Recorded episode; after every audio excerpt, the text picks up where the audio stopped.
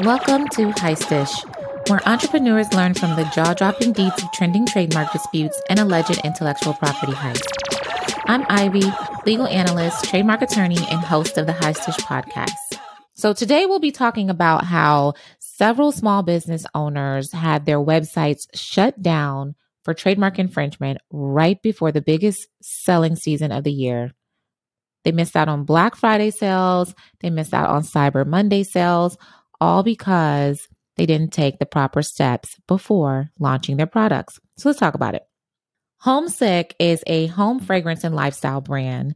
They are very popular for selling candles. Um, I think they've kind of veered into some other products, but most people know them for their candles. And according to their website, Homesick has one simple goal to bring joy to your home by helping you feel closer to the people, places, and moments that matter most. And that's reflected in the names of their candles. So the company was founded in 2016, but since then, they've been filing over 140 trademark applications to protect the names of their candles. And the names of their candles range from city names, state names, zodiac signs. Um, you think of it, they've probably trademarked it for a candle. Now, what's really interesting about this is even though they've filed trademark applications to secure the names of states and cities and zodiac signs, in this particular industry, there are several businesses that sell candles also using names of cities, states, and zodiac signs. In fact, some small business owners will argue that it's so commonly used that they shouldn't have been able to register these particular names and cities for as their trademarks. But I digress. So anyway, so Homesick has candles that are or registered trademarks for their candles like Georgia, they've trademarked Atlanta, they've trademarked Pisces. And after securing trademark registration, they begin to file complaints against these small business owners that are also selling candles by the name of Georgia, Atlanta, Pisces, and any of their other trademarks. And what happens is once they filed a complaint, essentially for trademark infringement, the host of that website for that small business owner has the responsibility of investigating that complaint. And what happens when they investigate the complaint? They contact the small business owner and say, Hey, Homesick has lodged a complaint against you for trademark infringement. Maybe they disclose what the infringing product is. Maybe they let them know, Hey, it's this particular candle or it's the use of this in conjunction with your marketing efforts. And they give that small business owner an opportunity to dispute that complaint. Well, if you don't have a registered trademark like Homesick does, there isn't much that you can do to really dispute it when you're corresponding with the host of your website. And what's happening is because these small business owners did not have grounds to dispute or anything substantial to uh, essentially um, rebut the the allegations by Homesick, their websites were being shut down. And we're not talking about one or two small business owners. I mean, there, you go online, there's several small business owners that lost access to their website and were unable to sell their products during the busiest season of the year. So this happened in October. Black Friday is like, you know, right after Thanksgiving. Could you imagine having your website shut down as you were preparing to launch for Black Friday sales. Maybe you're launching a new candle or a new product, and all of a sudden you have no platform to sell on. And that's what these small business owners were complaining about. And I want you to hear um, from one small business owner in particular. She took to TikTok to express her frustration and just her understanding of what could and couldn't be registered as a trademark. So listen to her, hear from her, and then we'll talk about what she shares. I have been in business since about 2016, selling candles since about 2015.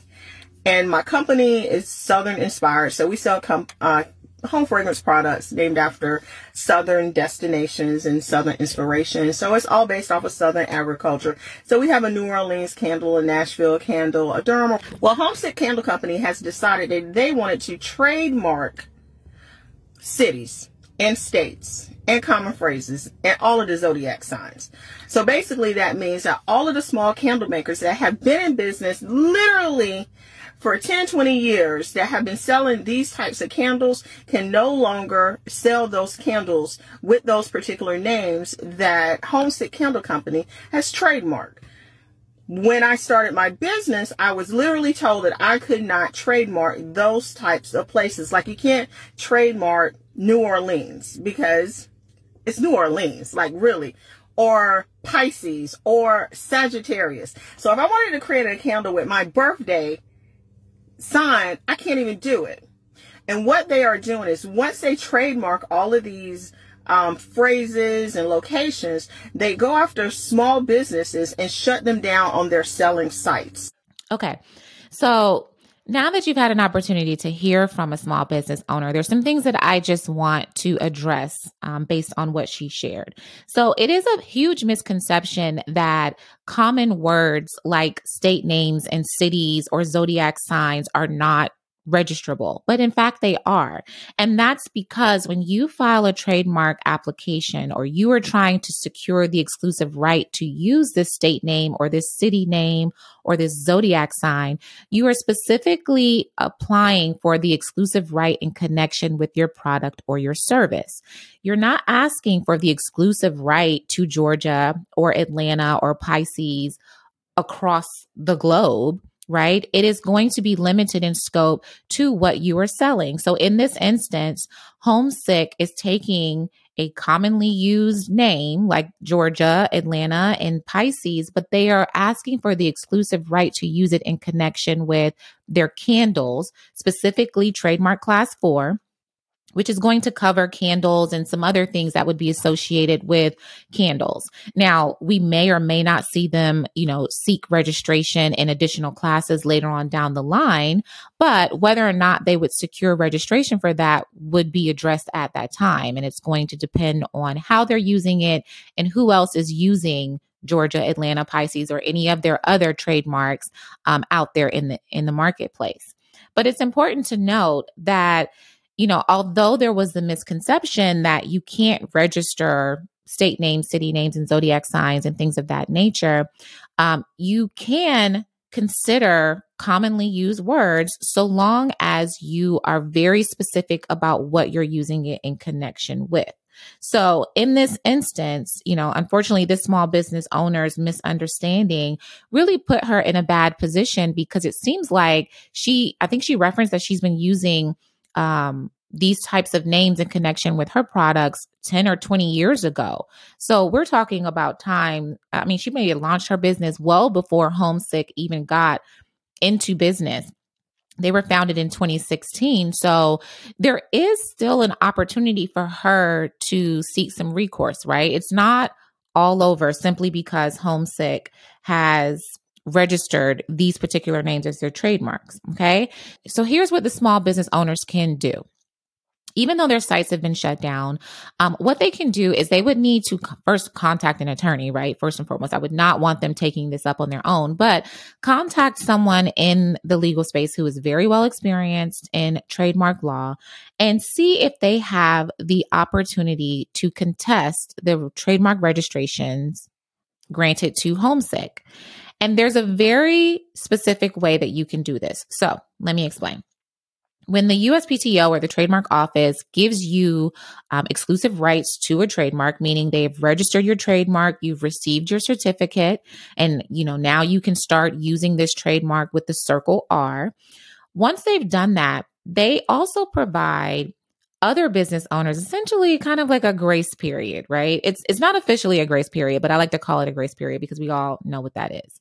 So it's about a 5 years after that particular company has secured registration, anyone else who may have been using that trademark prior to the company that secured registration can file paperwork with the trademark office requesting that the trademark office cancel those trademark rights because this particular person may or may not have been using it before the person who has secured the registration. Let me break that down. So, Homesick received trademark registrations for some of these commonly used names, like the state names and the cities, in 2020. I think they've been filing since 2020. They secured registration between 2020 and 21. They have some pending applications. So we'll say 2020 to 2022. Okay. Now, if I am a small business owner and I started using Atlanta as the name of my candle back in 2019, I could argue that I was the first to use it. However, they would need to look at the trademark application to see when Homesick asserts that they were the first, or when they first started using Atlanta as the name of their candle. Now, Homesick was founded in 2016. I think on their trademark applications, they reference a date in 2016 as the date of first use. So that means anyone who wants to contest or file paperwork to cancel their trademark registration will need to show that they started using Atlanta or Georgia or Pisces as a name in connection with their candles prior to 2016. It doesn't have to be, you know, 2015, 2014. It can be a couple of months before the date that's listed on Homesick's application, but it needs to be a date that illustrates that that person or that business was using that trademark prior to Homesick. Now, even if they are able to submit that paperwork and establish that evidence, there's still an uphill battle. They they will incur additional expenses whether it's in legal fees or just missing out on the opportunity to sell because their site is still shut down while they are trying to recover whatever trademark rights, you know, they feel like they should have. And so that's why I always say, you know, in order to avoid the headache and the additional costs and expenses that are going to come from trying to fix something when it goes wrong, you should definitely do what you need to do correctly at the very beginning. So that brings me to the takeaway. So here's what you guys should be taking away from this particular dispute. Before you launch any product or any service, take the time to clear your trademark. And I don't mean just hopping on Google or Instagram to see if the domain is available or if the social media handle is available. Do not assume that just because it is available that it's not someone's registered trademark. You need to do a thorough search. So first things first, you want to do a very comprehensive clearance search. You don't want to just hop into the USPTO and see if there's an exact match because as you can tell, it's going to come down to prior use in some instances, like in this case. If you want to basically eliminate the risk of using someone else's trademark and having your business shut down or your trademark rights, you know, invalidated or someone contesting your trademark rights because they used it before you, you want to do a comprehensive clearance search because that's going to reveal for you whether or not businesses are using that name or even, you know, variations that are strikingly similar but it will also pull for you whether or not there are businesses that are using it in their own respective geographical territories, even though they have not secured registration. And that's one of the things that I definitely pay attention to for my clients. When we do our comprehensive clearance searches, I always ask them, when was the first date that you started using this name or this logo whatever we're we're attempting to trademark when was the first date that you started using this? Because as i comb through these search results i'm going to be comparing those dates and identifying risk for them before we even put pen to paper you know theoretically and draft this trademark application to file with the uspto after you have cleared your trademark, you make sure that there's no risk or you identify risk, right? Then you can strategically prepare your trademark application so that you can get the exclusive rights to this trademark before you launch this product or service. Now, if you're already in business and you're like, Ivy, it's too late. I'm already hosting my website. I'm making sales. I had a killer Black Friday. You know, like it's it's on. Well, it's not too late. Like you guys can still, you know, meet with whether either it's me or some other trademark attorney who is experienced in this field and go through the clearance process and make sure that from the time that you started your business to now, you haven't been committing trademark infringement and putting yourself at risk for having your own site shut down. And once you've done that, again, you know, you want to take the initial steps to secure that trademark by filing a trademark application. Until next time, I'm Legally Ivy. Protect your brand. Stay connected on Instagram at Heistish Podcast for next week's episode. And if you witness some Heistish conduct or trademark disputes you want to discuss, share with us on Instagram at Heistish Podcast and receive a free Starbucks gift card if we select your topic for the show. This Heistish episode is sponsored by Canarian Hedge, an intellectual property and brand protection law firm. Canarian Hedge protects your business so you can focus on building it. High material has been prepared and provided for educational purposes only and is not intended to constitute legal advice. While I am a lawyer, without an official engagement agreement, I am not your lawyer, and the information provided in each episode does not create a lawyer client relationship. Please consult legal counsel on your specific situation before making legal decisions about your business.